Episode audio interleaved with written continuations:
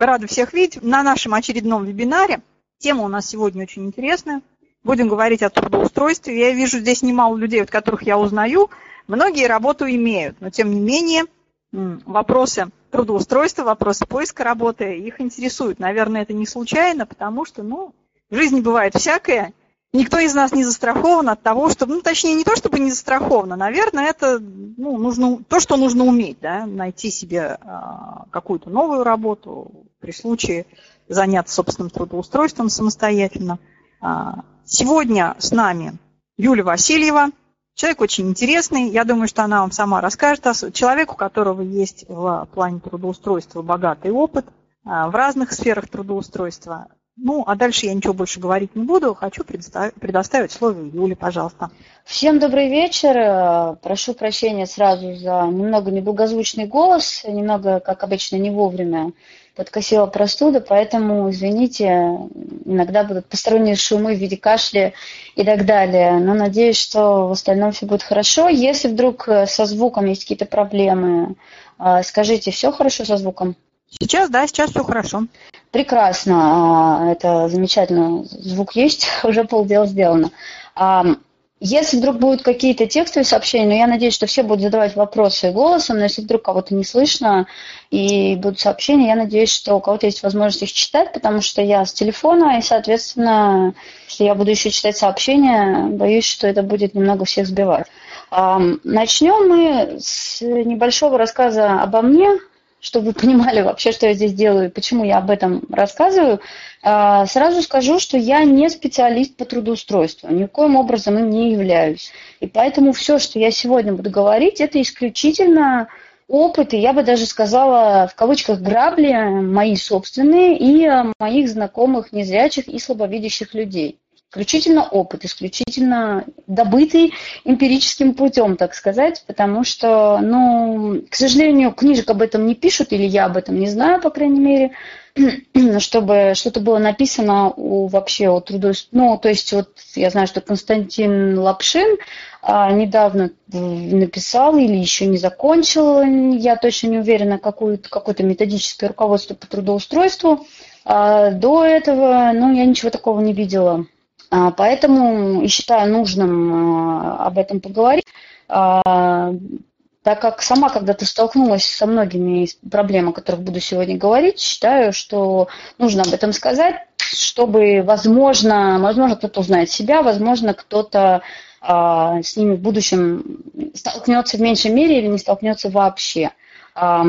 Я по образованию психолог, закончила 10 лет назад Новосибирский государственный университет, психолог, факультет психологии, отделение клиническая психология.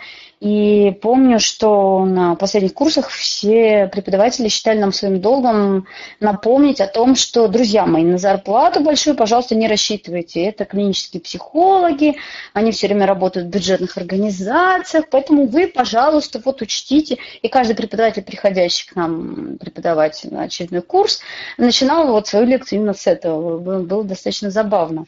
Но когда я училась, не знаю уж, как сейчас обстоит дело, но когда я училась, нас все время, нам все время говорили так, что главное получить высшее образование, главное закончить вуз, и тогда, и тогда будет вам счастье, как говорится. Ну, то есть вы будете специалистами, а, с дипломами, со знаниями, с навыками, и без проблем найдете работу. Я думаю, сейчас уже думаю, что многие из говорящих это жили еще в советское время, то есть это взрослые уже люди, состоявшиеся, и, наверное, у них э, так и было, да, в советское время мы знаем, что там было распределение, было проще э, с, с работой, но, опять же, насколько я понимаю, незрячих людей, потому что незрячих людей чаще всего распределяли насколько я знаю, на предприятие УПП ВОЗ. Да, конечно, были тоже отдельные э, люди, которые работали на открытом рынке труда, но я о них знаю мало. Поэтому был такой настрой, что главное получить образование, стремиться вот хороший диплом, желательно красный, конечно же, замечательные оценки и все такое. Все это прекрасно, все это хорошо. ВУЗ действительно, на мой взгляд, закончить нужно. Ну или не ВУЗ, может быть, среднеспециальное учебное заведение. Это уже по вашему желанию выбору. И зависит, конечно же, от выбранной вами специальности. Так как э, в учебных заведениях мы приобретаем не только, собственно, профессиональные навыки, но и а, умение анализировать информацию, умение выбирать авторитетные и не очень источники, так как сейчас очень много разной информации, умение отсеивать то, что нам нужно и то, что не нужно. Ну и, безусловно, много других приятностей, которые связаны со студенчеством. Я думаю, многие, может быть, и все здесь присутствующие были студентами.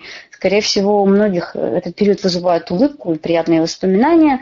Поэтому это все, конечно, приятно но, безусловно, совершенно а, не, не дает никаких гарантий, что, закончив университет с любым дипломом, неважно, будут ли там тройки, пятерки а, и так далее, после этого будет работа и не будет никаких трудностей по поиску работы.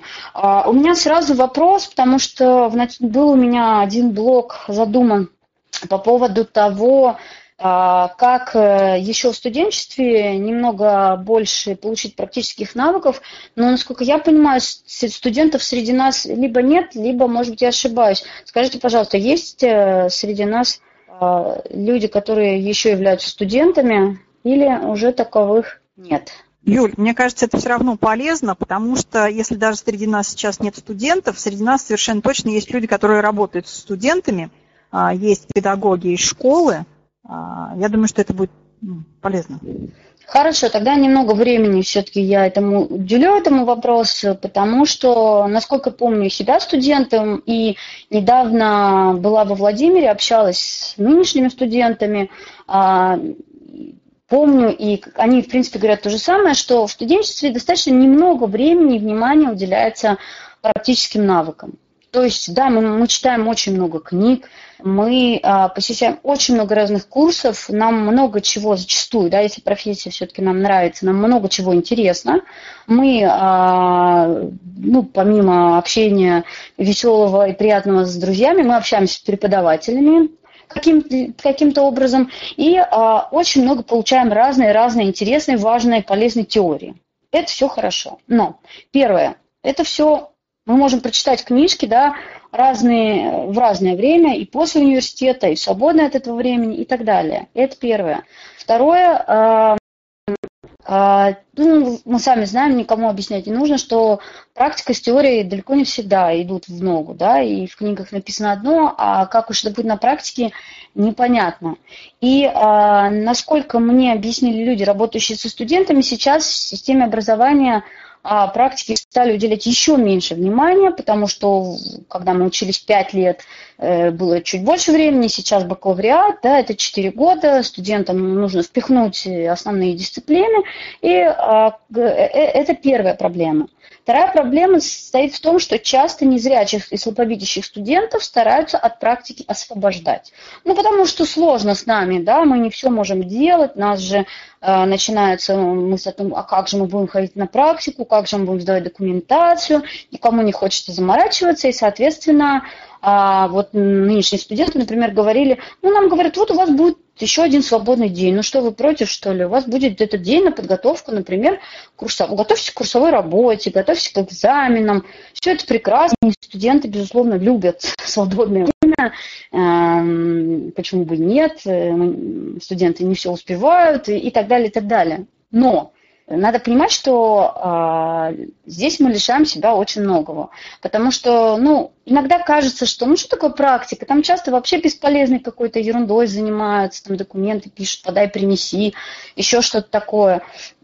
А, меня, скорее всего, не допустят до реальной практической деятельности и так далее. Но Здесь, я считаю, нужно очень, и очень важно проявлять активность самому и все-таки добиваться той самой практики хотя бы в каком-то минимальном возможном ее виде. Еще вот что забыла сказать, что часто, э, я знаю, особенно специалистов, связанных с педагогикой, вообще гуманитарными специали... специальностями, на практику направляют в интернаты, если есть в городе интернат для слабовидящих. Говорят, ну вот иди туда, там практику какую-то сделать, там пишут ему все спокойненько, он там общается как-то со своими же незрячими слабовидящими, все прекрасно, практика пройдена.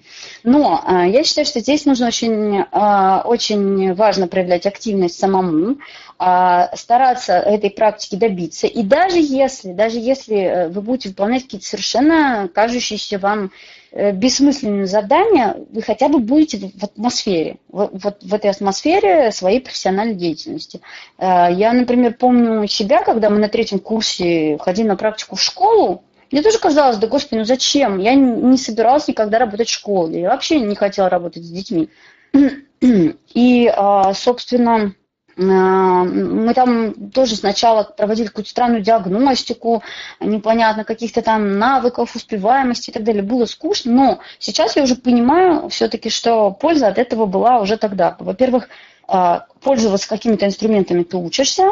Во-вторых, а, безусловно, вот как я уже говорила, находясь в этой атмосфере, общаясь с людьми, которые работают в этой сфере, ты все равно можешь получить опыт. И, кстати, э, и я понимаю, что в студенчестве мы часто такие, ну, многие из нас достаточно застенчивые, и обращаться к взрослым, мудреным опытом людям нам бывает сложно, о чем, кстати, помнится, мне рассказывал Роман Кедр на вебинаре, тоже очень даже интересно.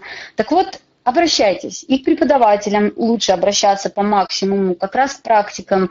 Они часто любят делиться своим опытом, даже если они кажутся какими-то грозными там, профессорами с кучей регалий, все равно нужно обращаться, нужно а, общаться и с преподавателями, и на практике с кураторами и с людьми, которые работают в вашей профессии.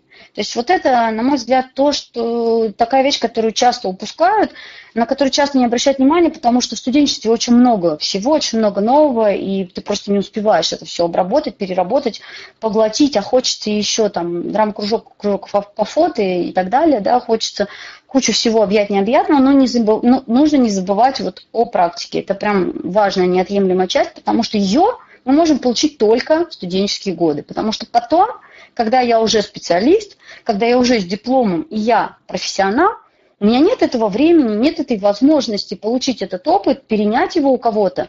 У меня нет возможности спрашивать и говорить, а вот скажите, вот это правильно или неправильно? На меня уже странно посмотрят, скажут, слушай, а ты чему учился-то вообще? Извини, конечно. Поэтому вот э, я считаю это очень, очень важным. Юля, пропал звук. Юля, вас не слышно. Друзья, только у меня не слышно. Нет, не, не слышно. Не слышно.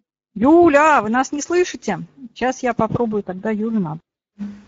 Да, вот сейчас сейчас не... тоже не слышно. Вот теперь слышно. Вот теперь слышно. Отлично, я прошу, я прошу прощения, потому что, к сожалению, был телефонный звонок, хотя и стоит режим не беспокоить. Надеюсь, что больше нас беспокоить не будут. А, хотела узнать, есть ли какие-то вопросы или дополнения по поводу вот этого короткого блока нашего. Скорее всего, что дополнение. Э, тут Юля правильно сказала по поводу практики. Очень еще много зависит от преподавателя. Если преподаватель заинтересован в студенте, прежде всего, как в грамотном будущем специалисте, он будет вас привлекать к практике, и э, фактор вашей инвалидности не будет ставиться во главе угла. Ну, вот, собственно, что хотел сказать. Ой, можно я тоже скажу? Я тоже прошу прощения за голос, но, во-первых, Э, тоже хотелось бы ну, поддержать, что с преподавателем нужно общаться, с группой нужно общаться. Вот. И у меня в личном опыте одна из моих работ, так сказать, после университета это было получено благодаря одному из преподавателей. Вот. Но хотелось бы сказать, что ну вот про заинтересованность преподавателя. Мне кажется, что все-таки в первую очередь должен быть заинтересован студент, и даже если преподавателю все равно, нужно как-то держаться группы, смотреть, кто, э, ну, как бы, кто куда идет, и, ну, стремиться участвовать. Я, например, ну, как бы проходил практику во многих разных интересных местах, и мне это очень помогло. Да, если можно, я немножечко дополню. А, значит, мне преподаватель в свое время а, говорила такую э, полезную вещь, э, на мой взгляд. Значит, что э, практика, ну, правильно, вы, вы сказали, что практика может не, не идти в ногу с теорией. А практика в любом, любой профессии, какая бы профессия ни была, это в какой-то мере творчество. Почему? Потому что практика может предполагать в том числе и форс-мажор, к которому нужно быть готовым и нужно э, на ходу выходить из э, какой-то ситуации создавшейся. Спасибо большое всем за дополнение. Да, я согласна, что э, в любом случае нужно быть активным самому не ждать, когда кто-то будет активным там, из преподавателей, потому что ну, у них студентов много. И то, что вы э, такой классный специалист, там, будущий и так далее, что-то хотите, ну, у них, у преподавателей таких очень много. И, соответственно, здесь нужно действительно самому проявлять активность, а саму даже если, а, ну, то есть если вам кажется, что а, преподаватель там неинтересно, или вам неинтересно, или, э, но вы понимаете, что это нужно, что это может пригодиться вам где-то в будущем, то э, это в любом случае нужно делать. Да? А еще одну вещь я забыла сказать, э, начала представляться и сразу как-то ушла на а, обсуждение темы. А, что еще хотела сказать? Почему, собственно, я рассказываю о трудоустройстве? Да, потому что я, в принципе, за 10 лет своей трудовой деятельности Э, сменила достаточно много разных мест работы, э, не потому, что что-то там не складывается, а просто потому, что я человек э, по натуре достаточно непоседливый, то есть мне быстро становится скучно, в общем, какое-то одно место. Сейчас прошу прощения, пытаюсь подключить гарнитуру зарядки, боюсь, что не сядет. Так вот, собственно, Одну секунду я отключусь и попробую все-таки это сделать. Я прошу прощения, гарнитура все-таки не хочет работать. Скажите, так со звуком сильно хуже стало? Ну, немножко тише, но так на самом деле ничего. А вот так громче стало, нет? А так вообще громко. Хорошо, ну вот так пойдет?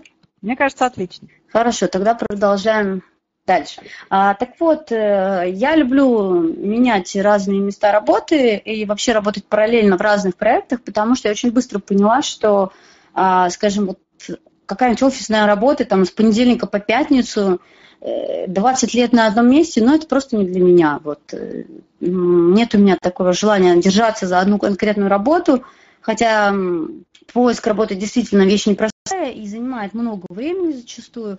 А, но, тем не менее, и много сил тоже, но, тем не менее, есть в этом интересные моменты, а, о которых, я думаю, мы сегодня, если успеем, поговорим. А, хорошо, про студенчество мы все поняли, да, что действительно нужно кстати, не только общаться там с преподавателями группы и ходить на практику, а еще стараться посещать практические семинары, тренинги и так далее, потому что часто их тоже немного, и они часто идут дополнительными какими-то курсами, которые можно выбрать, а можно не выбирать. Это первое. А второе, а, что еще важно, чем раньше мы определимся с темой а, наших будущих там, исследований, дипломов курсовых, я знаю, что это очень сложно, потому что самой было непросто выбрать, тем лучше, потому что мы уже будем понимать, в какую сторону мы идем, да, то есть в какую область мы хотим работать, по крайней мере, первое время. Не нужно подходить к этому глобально, что вот если я сейчас выбрал это направление, например, какое-то, то все, в этом я буду работать всю жизнь и вот только этим заниматься. Совершенно нет. Просто нужно с чего-то начать, то есть взять старт – а, куда-то попасть, э, куда-то влиться, войти, и тогда уже а дальше уже посмотрим. А, переходим к следующему моменту. Вот хорошо закончили мы вуз, получили диплом, все хорошо, все красиво, мы специалисты, у многих красные дипломы, я думаю. У меня отлично синий, и я этим горжусь. Вот. Но, в общем, неважно, какой диплом, мы его получили, и что дальше. Дальше нужно а, искать работу. Конечно, не, не у всех. Я знаю людей, которые, например, старше меня по возрасту и которые при этом ни разу не искали самостоятельно работу. Ну вот как-то им так везло. После вуза, например, они сразу куда-то попали, неважно в связи с чем, да, то есть, ну, как-то у них сразу появилась работа, и либо они на ней остались, либо на следующую работу они тоже перешли еще не уходя с предыдущей работы, и вот как бы, если это так, то прекрасно, почему бы и нет, да, бывает такое, или везение, или, может быть, человек сам приложил какие-то усилия, но если все-таки мы закончили учебное заведение, неважно какое, и вот нет у нас сейчас возможности, да, никакой работы нет, и надо ее искать. Понятно, что здесь возникают э, разные трудности, у кого-то возникают, у кого-то нет, но мы как раз будем больше говорить о трудностях для того, чтобы подчеркнуть некоторые ошибки, которые мы делаем сами. Например, а, мы часто говорим о том, что э, зрячие люди и работодатели к нам предвзято относятся, да, что есть некоторые стереотипы о незрячих людях, э, о них очень много и часто говорят часто незрячие это... считают а, неполноценным и в других сферах, э, особенно в умственной, безусловно. А, часто считается, что с незрячим человеком будет очень проблем, что его нужно чуть ли не водить за ручку и кормить ложечки, что какой же это работник, как он вообще может что-то делать, работать на компьютере или ездить там, не дай бог, в разные точки города и так далее, и так далее. А, безусловно, некоторые стереотипы существуют, и никуда от этого не денешься. А, но, на мой взгляд, зачастую они берутся не от того, что зрячие такие злые, да, и вот хотят нас обидеть, а, а из двух источников. Во-первых, из незнания людей, чаще всего ничего люди не знают о незрячих людях, если они не сталкивались с, с таковыми. А во-вторых, и это мне кажется в большей степени, эти стереотипы часто прекрасно формируем мы сами. Э, вот давайте сейчас у меня к вам вопрос. Как вы думаете, собственно, как мы это делаем? То есть как какие стереотипы возникают благодаря самим незрячих. Ну, может быть, не, не нам, нас конкретно, но вообще как, как незрячие люди могут усугубить вот эти... Ну, наверное, тем, что прежде всего, если, допустим, вот взять пример даже, да, то, что зрячий не может, ну, то есть мы не пытаемся э, опровергнуть это какими-то своими действиями, действиями обратными.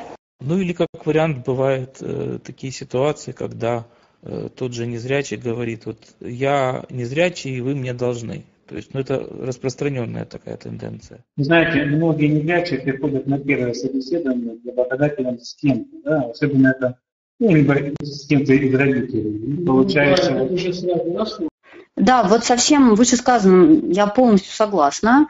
А о последнем моменте я хочу вообще отдельно поговорить, потому что, на мой взгляд, это очень важная ошибка, которую и я лично, вот даже не стыдно сказать, я лично совершала эту ошибку. Я тоже на первые собеседования приходила с кем-то. Ну а что, как многие говорят, ну удобно же, правда, удобно же э, место какое-то незнакомое, ехать далеко, непонятно где находится, как найти, удобно же взять с собой а, не знаю, там, маму, мужа, жену, подружку, друга и так далее, да, и прийти с ним на собеседование. Но здесь действительно нужно думать, а что подумает работодатель. Если я на работу хожу с мамой или там с подружкой, неважно, да, то что я вообще могу? То есть, значит, это мама или подружка, она будет за меня все делать, во-первых. Во-вторых, а насколько, я думаю, вы знаете, у, у людей есть такая распространенная фишка такая, они, если видят рядом с нами зрячего человека, они сразу начинают обращаться к нему. То есть, как бы, все, мы автоматически лишаемся а, права голоса, там, в какой-нибудь, не знаю, э, в каком-нибудь учреждении, там, спрашивают часто, да, а он расписаться-то сможет? А она вообще как вот? То есть спрашивают всегда у третьего лица, да, все мы автоматически становимся не, говорящими, не ходящими, чуть ли не недееспособными. Поэтому действительно, опять же, о том, что все мне должны, тоже часто это такая проблема. То есть человек приходит а, на собеседование, говорит о том, что вот мне нужны такие, такие, такие, такие специальные условия, там, через запятую до бесконечности. Что работодатель думает, господи, а зачем мне такой специалист? А, поэтому, да, нужно, конечно, учитывать, что есть вещи, которым незрячие иногда способствуют сами, опять же, во-первых, во-первых, еще и сидя дома и не пытаясь особо а, искать работу. Многие, например, мои знакомые говорили, ну я сходил на одно-два собеседования, понял, что меня не берут. Ну и, собственно, все. Я расстроился, обиделся на весь мир, сказал, ах, вот так, вы меня. Ну и ладно, значит, я буду обижен злой судьбой, как говорится, сидеть дома. Но об этом, я думаю, мы даже говорить не будем, потому что, на мой взгляд, здесь таких людей нет. Раз уж мы все пришли сюда, значит, нас это не касается. А, так вот, э, про, про собеседование вообще а, можно говорить очень много, потому что э, я лично прошла за свою жизнь очень много сотен, вот честно, собеседований, потому что э, каждый раз э, поиск работы у меня занимал достаточно много времени, и искала я работу как в России, так и в Израиле. Э, скажу вам, что в Израиле, например, работу найти не особенно проще, чем в России. Э, там хоть на незрячих людей не смотрят косо, и не пытаются от них убежать, как у меня однажды был работодатель, как пытался прям реально, было настолько, он был удивлен, прямо хотел развернуться и уйти, но все равно, тем не менее, там а, с работой не, не намного проще, поэтому, да, много, большое количество исследований, и э, здесь есть очень много важных моментов, потому что, по сути, собеседование – это игра, эта игра, это как шахматы, знаете, игра по определенным правилам. Причем чаще всего все эти правила знают. То есть работодатель уж точно, и а, нужно сделать так, чтобы вы и мы, в общем, соискатели, тоже знали эти правила. Потому что, по сути, ну, есть конкретные вопросы, работодатель ждет у них чаще конкретный ответ, и, конечно, а, некоторые работодатели нестандартно подходят к собеседованиям, а, ждут чего-то там, наоборот, необычного, но зачастую это вот такая отлаженная система. А еще немножко вернусь к той теме по поводу того, чтобы приходить с кем-то на собеседование, как эту проблему можно решить. Достаточно просто. Либо а, все равно мы знаем адрес нашего собеседования заранее, да, мы знаем, по крайней мере, место, куда нам нужно приехать. А, что можно сделать? Либо а, приехать заранее и там, не знаю, за день, за два посмотреть, а, что в этом месте находится, ну, в интернете, разумеется, посмотреть какие-то ориентиры, какие-то, может быть, большие, а, ну, там, не знаю, здания, известные магазины, торговые центры, что-то, что было рядом, чтобы можно было спросить дорогу. Либо прийти заранее, там, за несколько часов, э, там, очень заранее, за час, за два, чтобы можно было спокойно найти это место, не приходилось бежать там, и потом, запыхавшись, склокоченным, с большими глазами забегать, о, слава богу, я вас нашел, да.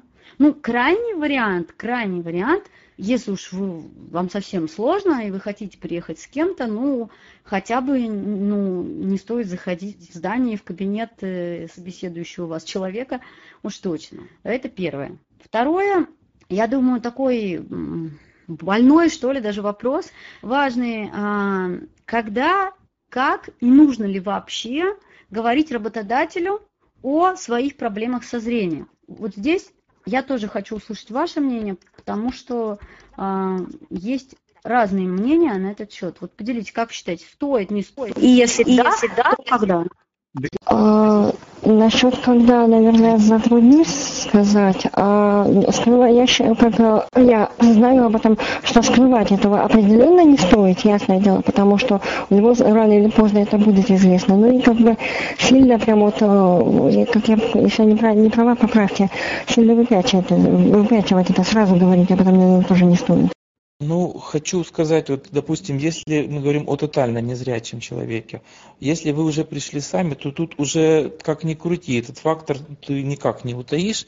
Э, в любом случае об этом нужно сказать, что да, инвалидность по зрению есть, Э, можно, как один из вариантов, допустим, если вы идете на, идете на собеседование, взять с собой ноутбук, допустим, э, показать, ну, очень кратко, как ты можешь взаимодействовать с программой экранного доступа.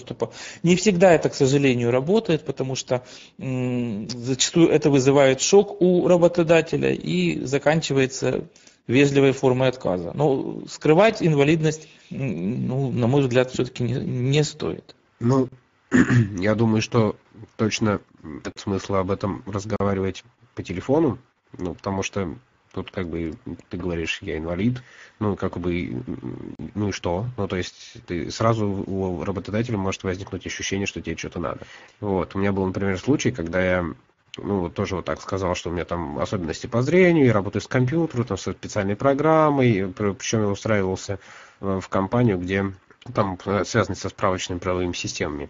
Вот. Ну, то есть э, все, все как бы там могло быть хорошо. Вот. В результате мне как бы через какое-то время перезвонили, сказали, вот, мы же не можем, э, так сказать, э, ваше зрение тратить. Ну, то есть я как бы убеждал в том, что как бы зрение мне совсем не нужно, как раз я его не использую, но вот как бы донести это до людей там по телефону это невозможно. Вот, поэтому я считаю, что нужно как бы прийти, пусть это будет немножко шок, но зато как бы ты включаешь все свои э, как бы, качества лучшие и пытаешься человека убедить. Ну, обычно как бы это работает. Ну, по крайней мере, вы расстанетесь с человеком, э, который подбирает персонал в хороших дружеских отношениях. Нужно делать воочию, я абсолютно согласна, потому что придя на собеседование, показав, как уже выше сказали, свои лучшие качества, вы уже складываете о себе какое-то впечатление, как правило, хорошее, если вы правильно себя подаете. Ну, и когда вы потом скажете о том, что у вас проблемы со зрением, ну, это уже может оказаться менее важным, менее страшным для работодателя, нежели вы скажете заочно. Спасибо большое, уточнение важное. И действительно, я со всеми согласна, что, конечно же, говорить на, об этом надо и придется, даже, кстати, если вы слабовидящие, потому что многие слабовидящие а, думают, ну, я сейчас приду на собеседование, особенно те, кто не в очках, но особо будет незаметно, никто не заметит, что я ниже, никому не скажу, и потом, я знаю такие истории, когда слабовидящий человек, э, например, наступал на диван, думая, что это ступенька, там такой низенький, знаете, такие диванчики офисные, кожаные стоят, и все, кто там был, просто в шоке на него смотрели, думали, что делает этот человек. Либо когда человек пытался выйти вместо двери в большое панорамное окно, э, поэтому, чтобы вот не попадать в такие комические ситуации, конечно же, даже если у вас плохое зрение, все равно об этом сказать придется. Опять же, когда человек что-то заполняет, какую-то анкету и носом э, пытается уткнуться в мелкий шрифт и думает, да, никто же не видит, что я, у меня плохое зрение. Конечно, никто не видит, безусловно. А по поводу того, что не стоит говорить это заочно, здесь прям 200%, потому что я лично люблю экспериментировать, поэтому я в некоторых случаях специально говорила, что у меня есть проблемы со зрением, и тоже там объясняла какие-то вещи, э, что вот я могу делать без зрения и то, и все, и пятое, и десятое, но это никого не интересует, потому что как только человек слышит, что у вас что-то не в порядке, то, а уж тем более, если это HR-менеджер, да, это вообще отдельная тема, а, то все, у него уже включается э, такой тумблер, что нет, нет, нет, это больной человек, у него что-то не то,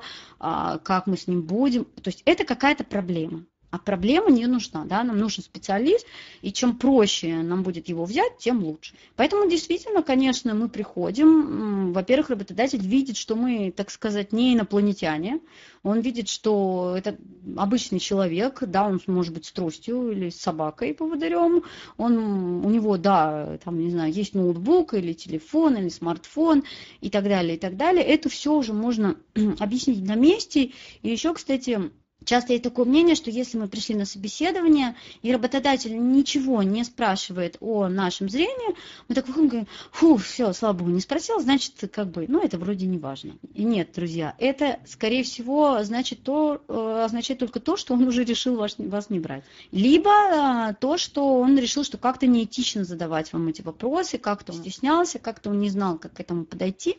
Поэтому а, лучше, если вы видите, что работодатель не задает никаких вопросов, лучше начать этот разговор самому. То есть просто сказать, знаете, я вот э, а, либо с какой-то шутки, да, либо просто сказать, что вот в таких-то случаях я пользуюсь речевыми программами, а что это такое, или вот добираюсь на работу я самостоятельно, там спокойно с другого конца города, так-то и так-то, и там уже разговор пойдет, скорее всего, человек заинтересуется, а что, а как, а, и э, будет задавать какие-то вопросы. То есть все равно эту тему не, не стоит обходить, если, опять же, работодатель видит, что вы спокойно об этом говорите, да, что у вас нет какой-то там травмы, что нет каких-то неудобных так называемых вопросов или неудобных скользких тем, что можно спокойно все это с вами обсуждать, то, я думаю, это все будет гораздо приятнее проходить. А, конечно, сейчас, э, вообще несколько лет назад еще э, мы приходили на собеседование напрямую либо к директору, либо к директору по персоналу, либо к отдел,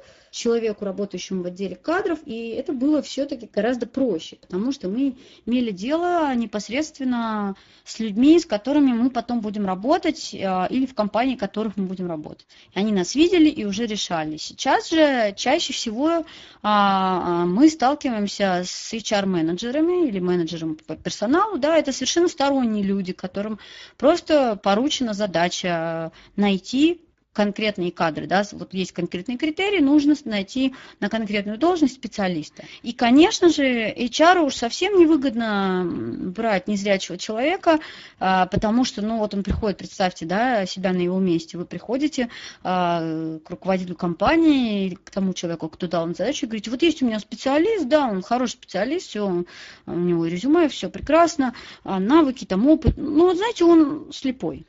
Ну, понимаете, что, что могут подумать думать об этом бедном HR. Скорее всего, а, ну, предпочтут найти как, какого-то другого специалиста. А, но, конечно, если HR, у HR будет желание грамотно объяснить, что незрячий человек там может э, работать и так далее, и так далее, то есть шанс в любом случае. В любом случае нужно пробовать, и в любом случае нужно ходить на собеседование. Я, например, вообще живу по такому принципу, что я хожу на все собеседования, на которые меня приглашают. Вот просто на, на 100% собеседования. Иногда, конечно, ну, я еду на собеседование и понимаю, что, может быть, это бессмысленно, но, а, я получаю опыт, Б, я, а, иногда мы не знаем, где и куда ты попадешь, да, потому что иногда та должность, например, которая описана где-то на интернет-ресурсе поиска работы или где-то еще по телефону и так далее, она не всегда может соответствовать тому, что есть на самом деле. Поэтому, ну, на мой взгляд, нужно пробовать. У меня было время, когда я ездила, например, а, по например, на 2-3 собеседования в день. Ну и нормально так, в принципе. То есть ты фактически на работу, знаете, так ездишь. А, ну и, честно, не жалею, хотя бывали и разные там курьезные случаи. Конечно, первые несколько собеседований я тоже переживала, и потом пыталась все время анализировать свои ошибки и думать, ну как же так, вроде бы я все сделала правильно. Потом это уже превратилось в некую рутину, да, ты уже поставил галочку, окей, здесь я уже был, идем дальше. И, во-первых, э, ты начинаешь, чем больше собеседование ты проходишь, тем больше ты, тем более спокойно и комфортно ты себя начинаешь чувствовать в этих условиях, потому что ты уже, как я уже сказала, понимаешь эти правила игры, да, ты уже часто видишь, какой тип работодателя, ну, плюс-минус перед тобой, чего он от тебя хочет, э, а, он пытается сделать тебе стандартное собеседование провести или какую-то стрессовую ситуацию создать, да, сейчас очень любят это делать, а, либо дать какое-то тестовое задание, если возможно, в профессии, либо просто пообщаться и так далее, и так далее. Очень бывает по-разному. Поэтому опыт, он в любом случае никогда не помешает. Даже если вас там в 9 случаях из 10 вам, знаете, говорят за такую фразу, я думаю, все ее слышали, когда в конце собеседования говорят, спасибо, мы вам обязательно перезвоним. Я уже, когда слышу эту фразу, зачастую э, ставлю напротив этого места галочку, что меня не позовут на эту работу, но, конечно, может быть по-разному.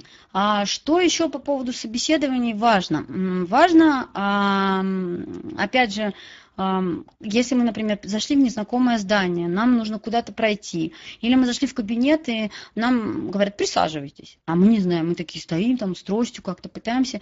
Не надо стесняться сказать, знаете, а покажите куда, или подскажите, я вот там плохо вижу, или я не вижу, подскажите, куда мне пройти, а можно, или если вас провожают кто-то по длинным извилистым коридорам, сказать, а можно я возьму вас за руку, или помогите мне пройти. То есть не пытаться вот тыкаться самому там по коридорам, сбивать поливая там, не знаю, цветы, наступая, опять же, на диваны, очень уж я люблю эту историю, а, и в кабинете там пытаясь присесть на стол там или на стул, где уже сидит работодатель. Ну, в общем, вот э, не стоит вот эти неловкости самому для себя создавать, э, потому что это самому для себя мы создаем стресс. Э, соответственно, проще гораздо сразу сказать, а могли бы вы проводить? И люди с удовольствием, поверьте мне, с удовольствием зачастую вас проводят, даже если у них будет какое-то удивление, но это будет гораздо гораздо проще, комфортнее и э, смотреться со стороны будет гораздо приятнее. Какие-то есть у вас дополнения? Да, вопрос, если можно. Вот вы сейчас сказали о том, что я согласна с вами о том, что а, ну, не нужно тыкаться, а нужно ну, спросить кого-то и так далее. Но знаете, у меня сейчас возникла параллель вот с той ситуацией, которую мы обсуждали выше по поводу заочного э, так сказать, сообщение о том, что там я не зрячий, да, а тут, тут тоже получается, на самом деле, с, другой стороны, щекотливая ситуация, да, типа, вот, друг, а как ты будешь вот работать, да, ты вот тут даже найти что-то не можешь, вот, э, как, ну, как из такой ситуации выходить? Вопрос хороший. Э, на мой взгляд, здесь уже гораздо проще выйти из этой ситуации, потому что, а, вы уже пришли, вряд ли Э, перед вашим носом закроют дверь и скажут, ой, не-не-не, вы нам не подходите, до свидания. Ну, это уже вряд ли, да, это, ну, ну, ну, совсем уже представить странного человека, да.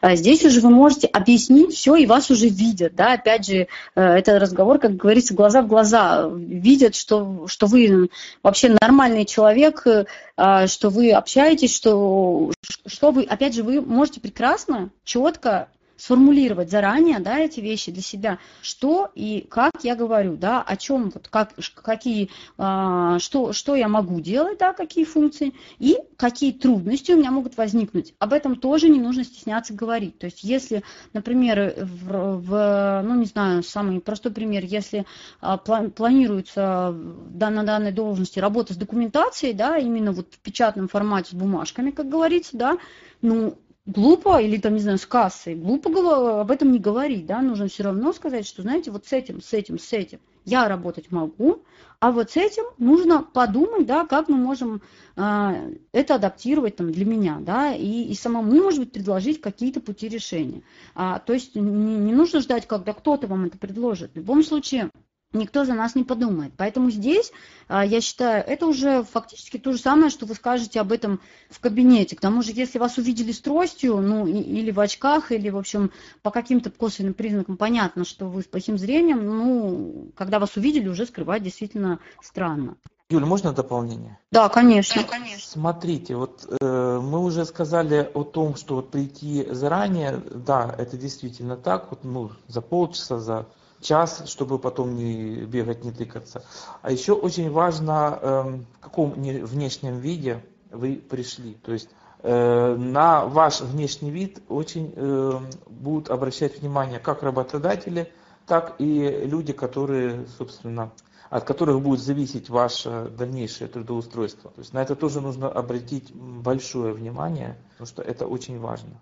Это прекрасное дополнение, спасибо вам большое за него, потому что ну, я как-то раньше думала, что это такая тема, которая, ну, которая очевидна. Но оказывается, что а, не, ну, это, это не настолько очевидно, что это вещь, о которой тоже стоит говорить, а, потому что, например, этот вопрос возникал, опять же, при общении со студентами. Они тоже спрашивали, а как же лучше одеваться и как вообще проследить и так далее, и так далее. Здесь а, есть несколько вещей. Первое, конечно же, нужно понимать а, примерно в какую компанию вы идете устраиваться. И, соответственно, а, может быть, даже почитать о том а, или спросить у каких-то своих знакомых, ну, например, если они были там, не знаю, например, идете вы устраиваться, ну, там, в МТС, кто-нибудь и спросите там, слушай, вот ты ходил в МТС, там, как там вообще люди одеваются, да?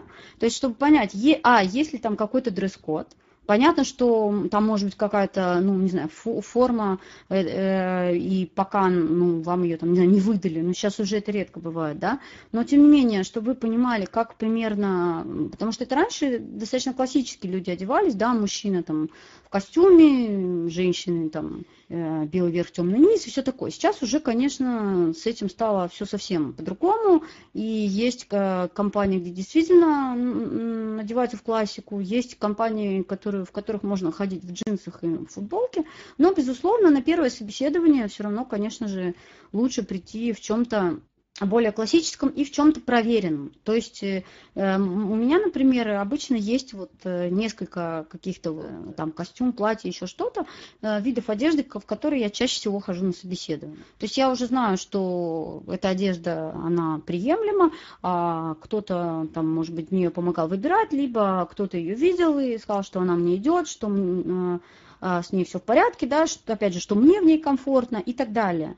Э, лучше, конечно, не, не идти на собеседование в какой-то одежде, которая вы, например, думаете, что да, лучше пойти в ней, но она вам некомфортна. Либо она для вас новая, либо, не знаю, там для девушек это высокие каблуки какие-то, в которых вы не привыкли, или это какого, как, какие-то вот неудобные вещи, в которых, может быть, вам некомфортно. Это будет видно, потому что, ну, когда вы как-то стеснены в движениях, а, вы как-то думаете, а вдруг там нужно что-то поправить. И, в общем, это очень заметно. Поэтому действительно внешний вид, конечно же, важен, встречают по одежке, мы все это знаем. И часто незрячие люди, ну, это все-таки могут упустить, да, потому что мы не всегда знаем, как мы выглядим, насколько это приемлемо и так далее. Поэтому это действительно важно. Э, Еще есть э, какие-то дополнения вопросы? Да, есть небольшое дополнение.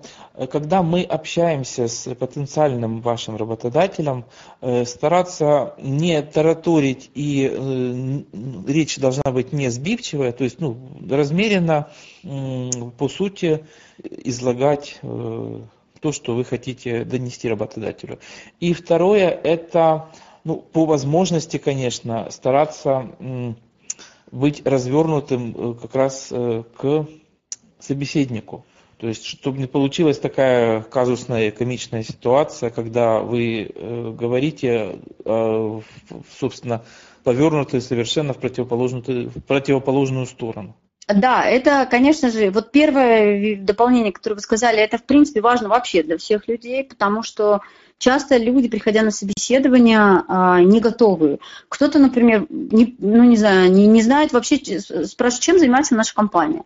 И говорит, ну, наверное, там. То есть, конечно же, нужно почитать о компании, куда вы идете, может быть, зайти на сайт в интернете, если он есть, а, поспрашивать у кого-то и так далее. То есть, получить какую-то информацию и, безусловно, подготовиться. Потому что я говорю, вот, и в этом как раз помогает большое количество беседований. Потому что, а, когда, ну, почти на каждом собеседовании спрашивают о вашем опыте, да, и, соответственно, мы же можем заранее, как говорят, это перед зеркалом, нам можно и без зеркала, но все равно дома порепетировать, э, почему бы нет, с, каким, с кем-то из ваших родственников даже.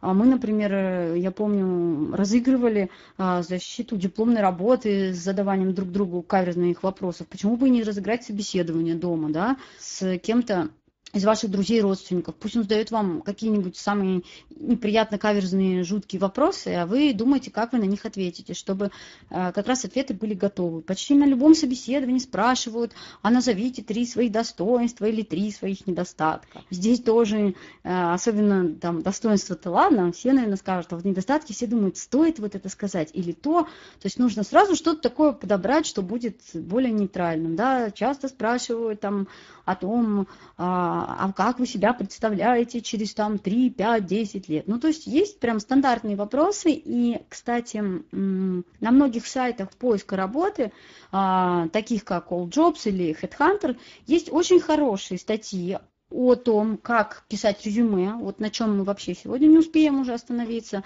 а, потому что, ну, во-первых, я считаю, что об этом много написано, а, и как раз как проходить собеседование. Об этом сейчас тоже достаточно много интересных статей есть, а, можно их почитать.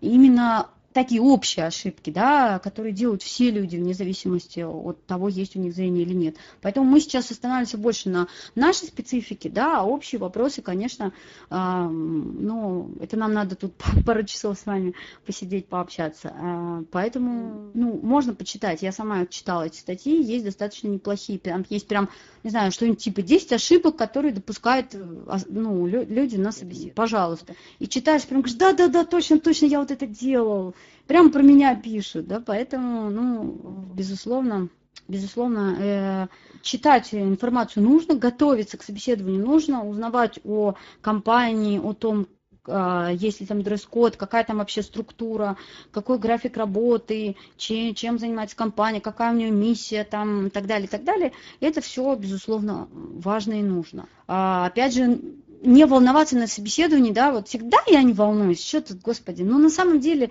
мы же лукавим, потому что все равно, идя на собеседование, особенно если это должность, которую ты хочешь получить, работа, которая тебе понравилась бы, как ты думаешь, все равно мы будем волноваться и переживать. И опять же, поэтому, если у нас есть какие-то отработанные вещи, а, они могут нам помогать. Э, конечно, бывает, и работодатели задают неожиданные вопросы и ставят нас в неожиданные ситуации, ну, от этого никто не застрахован. Но даже если мы вдруг э, не подготовились там к чему-то, вдруг вот нас что-то выбило из колеи, нужно тоже уметь собраться, да, там сказать, э, а, запросто можно сказать, э, вместо того, чтобы мямлить, говорить, э, а, сказать, одну секунду, сделать вдох, выдох и начать отвечать. То есть собраться с мыслью, ничего стыдного в этом нет.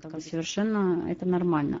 Еще хочу просто дополнение да, есть? Да, дополнение есть. Я сейчас Костя навел на одну мысль относительно раз, э, куда-то развернуть и так далее.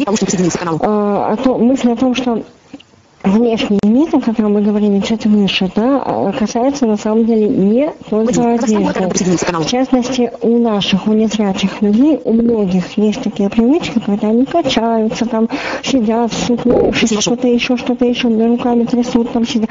Вот за этим тоже нужно следить на, на собеседовании и не только на собеседовании. Если мы хотим, мы собираемся устраиваться на работу, ну, вообще за этим по-хорошему по нужно следить изначально вообще, но если мы хотим устроиться на работу, мы должны понимать о том, как мы будем выглядеть. Особенно если мы работаем с клиентами, со студентами, неважно, да, с людьми. Как мы будем выглядеть. То есть э, мы, э, можно дома где-то спросить, вот как я правильно смотрю, правильно я сижу, если мы не понимаем, как мы это делаем, да, и контролировать себя нужно, нужно учить себя, подавать себя внешне именно э, как адекватный человек, незрячий, да, а не, ну, как сказать, ну, в общем, вы меня поняли, я думаю. Да, Елена, спасибо большое. Это, на мой взгляд, прямо очень-очень важная вещь, действительно, потому что а, вот это как раз к тому, почему я говорила, что желательно а, вот дома порепетировать с кем-то. Как бы это ни казалось смешно, да, хочется хихикать, первые там два-три раза мы начинаем там смеяться и шутить, это защитная реакция человека, и это нормально, да. Но, тем не менее, действительно, вот, эм, например, э, человек нам скажет, что ты говоришь, а у тебя подбородок вверх поднят. Вот часто у незрячих такая тоже начинаешь говорить и прям голову задираешь, да.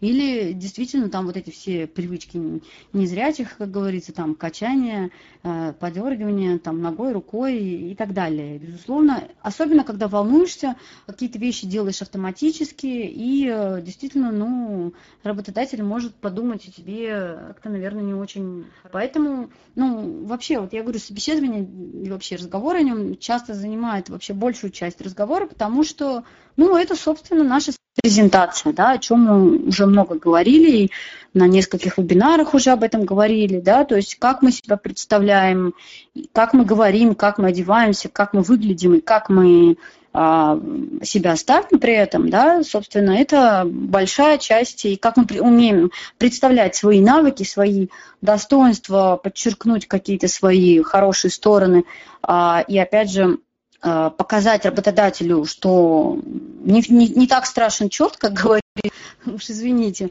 но зачастую действительно ведь немножко побаиваются работодатели, думая, что а как же, а что же. То есть здесь нужно уметь и показать свои профессиональные навыки, и э, показать, что вы, как человек с проблемой зрения, не будете требовать там какого-то сверх к себе отношения э, и сверх каких-то, э, не знаю, там условий. Мария Анатольевна, подскажите нам, пожалуйста, сколько у нас осталось времени, чтобы я понимала. Ну, мы работаем где-то около часа. Ну, в принципе, мы можем позволить себе еще полчасика, да? Ну, то есть, Юль, это, в зависимости от плана. Или можем уже подводить итоги. Ну, тогда а, действительно уже времени не так много, чтобы вас долго не задерживать. Понимаю, у всех вечерам и по вечерам есть свои дела, да и время наверное, есть часовые пояса у нас разные, поэтому еще буквально пара вещей, которых, о которых я просто хочу упомянуть, и будем подводить итоги. А, первое, что обычно тоже вызывает э, часто споры, может ли незрячий человек работать вне системы ВОЗ, так скажем, или не может, или все-таки незрячему человеку не стоит пытаться строиться на открытом рынке, а все-таки стоит а, работать, как говорят, среди своих, да, это не обязательно, конечно же, у ПП ВОЗ есть много сейчас организаций, которые работают с незрячими людьми. Так вот, э, мое мнение здесь таково, что это все на ваше усмотрение. Если вы считаете, что нет, я как говорила моя, одна моя одноклассница, а я зрячих вот правда боюсь, я не знаю, как с ними себя вести, и что я не смогу работать на открытом рынке и создать там конкуренцию и так далее, то, пожалуйста, можно работать только в системе ВОЗ. Да? Если э, я работала лично и, и ну, большая часть мест моих, моей работы все-таки были на открытом рынке. А, есть у меня несколько проектов сейчас и были раньше, которые связаны так или иначе с незрячими или с людьми с ограниченными возможностями вообще. А, поэтому, ну, на мой взгляд, это все по желанию. То есть я считаю, что незрячий человек может работать и там, и там. Ничего, по сути, ему не мешает. И в системе ВОЗ, ну, это я так называю, я имею в виду, что в системе организации, работающих с незрячими людьми, может быть, вполне тоже не, не просто найти работу. Это не значит, что если организация работает с людьми с ограниченными возможностями, что, собственно, она будет хотеть брать таких людей к себе на работу. Это тоже совершенно не факт. Поэтому, на мой взгляд, э, можно и нужно искать работу и там, и там, а, и пробовать себя, собственно, в разных областях. Еще а, одна вещь, которую хотелось бы упомянуть, это о ресурсах, собственно, с помощью которых мы работу можем искать. Да? Сейчас их достаточно много. А, это, безусловно, и разные интернет-ресурсы, разные сайты, которых огромное количество, а, связанных с поиском работы, не только сайты, но и мобильные приложения. Зачастую, к сожалению, большинство этих сайтов недоступны для программ экранного доступа. Например, я очень много работала всегда с HeadHunter, он в разное время был более или менее доступен, э, несколько лет назад более, сейчас менее, сам сайт я имею в виду, примеру, я могу там а, посмотреть вакансию, а вот откликнуться уже кнопочкой, да. А, но, например, в мобильном приложении а, можно сделать уже больше, то есть там тоже оно доступно где-то там половинка на серединку, как говорят, но все-таки возможностей там больше.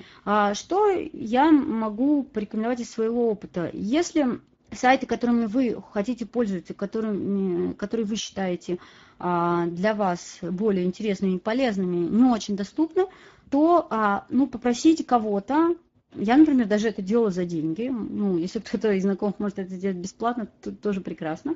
Заполнить вам резюме, а, разместить его на этом сайте. Потому что зачастую а, раньше на многих сайтах была возможность прикрепить свой файлик, э, например, вордовский, а, с резюме и свою фотографию Э, на сайте. Сейчас чаще всего на каждом сайте нужно отдельно заполнять резюме, и часто там половина полей недоступны. Поэтому попросите кого-то, прям вот не, несколько э, желаемых вам сайтов, на, на них заполнить а, вам резюме, и, собственно, потом уже а, вы сможете с ними работать более комфортно, либо в мобильном приложении, либо, если позволяет, то в браузере. А, это один такой класс, да, конечно же, второе это, ну, не знаю, как это сейчас называется, в общем, а, центры занятости и так далее. На мой взгляд, малоэффективная вещь, но я знаю людей, которые все-таки трудоустраивались и таким образом тоже. А, то есть через службы занятости там, и так далее, и так далее, которые есть в любом городе, в любом районе города. Вопрос только, какие вакансии они предлагают и есть ли а, вообще смысл к ним обращаться. Но здесь в каждом городе по-разному, и есть еще и человеческий фактор, где-то действительно к вам отнесутся серьезно и будут что-то вам предлагать, где-то вы просто будете получать пособие там в районе, не знаю, 600-700 рублей в месяц, громадные, громадные деньги просто, и все, будете отмечаться каждые две недели. И, конечно же, опять же, большой такой важный ресурс – это социальные сети. Сейчас вообще, на мой взгляд, чем больше людей знает, что вы ищете работу, тем лучше. Потому что никогда мы не знаем, откуда нам может вот прийти информация о полезной какой-то работе. У меня были совершенно разные ситуации в жизни. Через каких-то, там, например, мне звони, звонят э, ну, звонит девушка, говорит, вот мы ваше резюме нам прислали, такая-то, такая-то вакансия, мы ждем вас э, там послезавтра. Я кладу, говорю, хорошо, да, я приеду, кладу трубку, думаю, я не отправляла им резюме. Вообще не знаю эту организацию. Оказалось, что вот кто-то там а, через знакомых, знакомых, третьих знакомых отправил туда мое резюме, и, между прочим, а, там меня как раз взяли на работу. То есть бывают очень разные случаи, кто-то может э, владеть какой-то информацией, которую не владеете вы. Поэтому чем больше людей знает, то есть не стесняйтесь там писать об этом в социальных сетях, говорить своим друзьям, а, то есть знакомые, это вообще часто некоторые только так работу ищут, между прочим. Не зря вообще, я даже слышала такую фразу, ну я жду, когда мне кто-то из знакомых что-нибудь предложит, у них что-нибудь появится, они мне обещали сказать. Ну, как говорится, хочется сказать, жди дальше. Но иногда действительно бывают такие полезные знакомые, и просто подворачивается какая-нибудь, вот, вот просто кто-нибудь из знакомых говорит, слушай, а я вот слышал или читал в газете, или видел в интернете, или мой знакомый вот уволился оттуда, а сейчас там есть вакансия, да, то есть ресурсов сейчас действительно поиска работы очень много, это не, не только, там, не знаю, только рубрики в газетах, поэтому пользоваться можно безусловно, всем. А, и, а, опять же, нужно учитывать, что работу можно искать не только в области вашей профессиональной деятельности. А я знаю очень вообще, может быть, даже большинство незрячих моих знакомых, слабовидящих, не работают по своей профессии.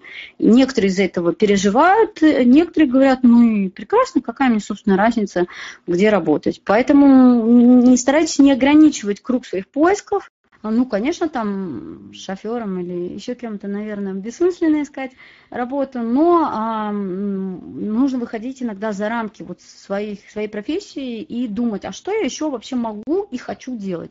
Не говорить, что вот я уже вот это не умею, а как же. Не умеете и научитесь. Э, это все дело такое. Очень часто люди приходят на работу, а, вообще не понимая, чем они здесь будут заниматься, и неважно, зрячие или незрячие, учатся в компании у старших, так сказать, коллег и товарищей и а, вполне прекрасно работают. А еще какие-то вопросы дополнения? Вот я, наверное, знаете, что ну, хочу сказать? Знаете, что хочу сказать? Так, как-то у нас это, со связью забавно. забавно. Просто, Можно... просто мы очень мы часто, очень абсолютно, ну, как бы нам кажется, что у нас проблемы очень особенные. Вот то, о чем сейчас Юля говорила, это ведь касается не только незрячих. Э, действительно, поиск работы – это такая ну, непростая ситуация вообще для каждого человека, да, для любого. И вот эти правила, о которых она сейчас говорила, они касаются всех на самом деле. Нам иногда кажется, что вот мы одни такие несчастные, у нас столько проблем в жизни. Поверьте мне, что действительно э, и людям с нормальным зрением порой бывает найти работу очень непросто, а хорошую работу еще более непросто. Поэтому как бы, это, это тоже нужно понимать. Да, если позволите вопрос, вот э, вы сказали, что э, иногда люди приходят, не понимая, да, на работу не понимая, что они там будут делать. А у меня возник сразу вопрос, а как же так? Мне кажется, мне казалось, по крайней мере, что если я э, устраиваюсь куда-то на работу, я понимаю, что я буду делать, мало того, что я понимаю, так я еще и умею это делать. То есть, э, получается, собственно, как, как же тогда в таком случае, о котором говорите вы? Ну и сразу хочу сказать спасибо большое за интересный вебинар. А, начну с э, дополнения Марины Анатольевны. Да, безусловно, конечно, зрячим людям не, не менее сложно найти работу, особенно сейчас. Но просто это вообще такая психологическая а, штука, что каждый человек, когда у него есть какая-то проблема, он думает, что моя проблема особенная, что вот всем-то вроде все как-то справляются, а вот мне-то плохо, а вот мне-то сложно.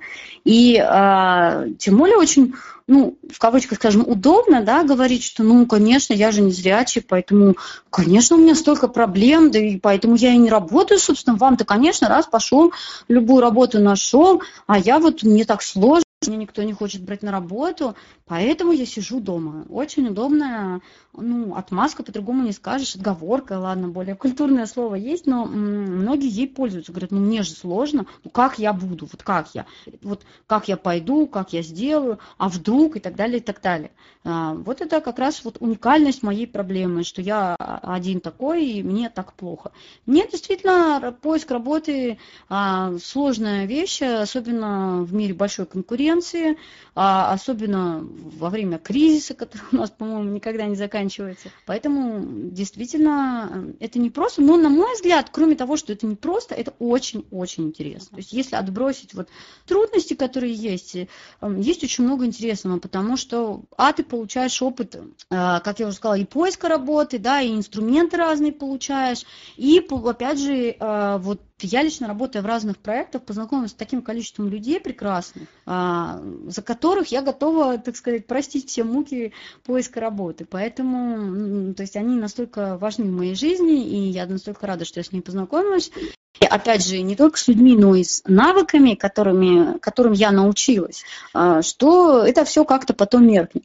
И второе уточнение Елены по поводу того, что действительно иногда то есть, конечно, в идеале, в идеале, да, можно сказать, что я а, профессионал в какой-то области, я умею это делать, я прихожу и работаю. Но вот в жизни как-то все не очень идеально, и поэтому иногда мы действительно оказываемся на такой работе, где, ну, либо нам кажется сначала, что мы понимаем, что надо делать, а делать а, надо совсем другое, либо а, часто как бы функции, они достаточно размыты. Вот бывает, компания ищет человека, но не вот на конкретные, прям выполнение конкретных функций, а просто вот на должность, а там посмотрим, как ты себя проявишь, в какой проект тебя можно бросить, где ты будешь более эффективным и так далее, и так далее. Сейчас очень много так, таких которые э, берут именно людей, то есть набирают именно кадры, ресурсы, да, а потом уже распределяют, кто где, как говорится, пригодился, да, кто что лучше будет делать. Смотрят на то, как вы э, и что можете делать, и, соответственно, где э, вы можете работать. Еще, может быть, какие-то вопросы, мысли? Хорошо, я думаю, что уже все, может немножко подустали.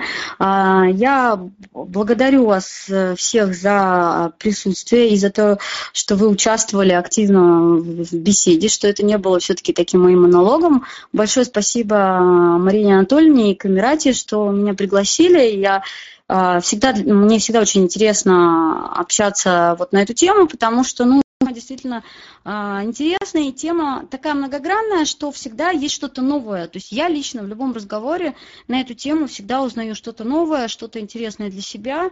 Ну и, на мой взгляд, чем больше мы будем друг с другом делиться своим опытом, да, вот, кстати, вещи, которые, которую я не упомянула, что чем больше каждый из нас, э, еще начиная со студенчества, можно находить просто специалистов в похожих там областях, да, тоже может быть с проблемами зрения, да, или без таковых, да, с кем можно общаться и кто может передать какой-то опыт, кому можно задать вопрос, а вот как это, а вот как что, а вот как ты думаешь, да, и так далее, и так далее. Поэтому, на мой взгляд, когда мы с вами между собой, неважно, что мы специалисты разных областей, делимся вот этим своим опытом, а, это очень важно, потому что, возможно, кто-то из нас что-то примет на заметку, возможно, у кого-то в голове что-то более систематизируется, ну, а а кто-то, может быть, в принципе скажет, ну да, в принципе, я, в принципе, ничего нового не узнал, ну так примерно и думал, то есть подтвердятся мои какие-то мысли, предположения. Если, опять же, есть какие-то и будут в будущем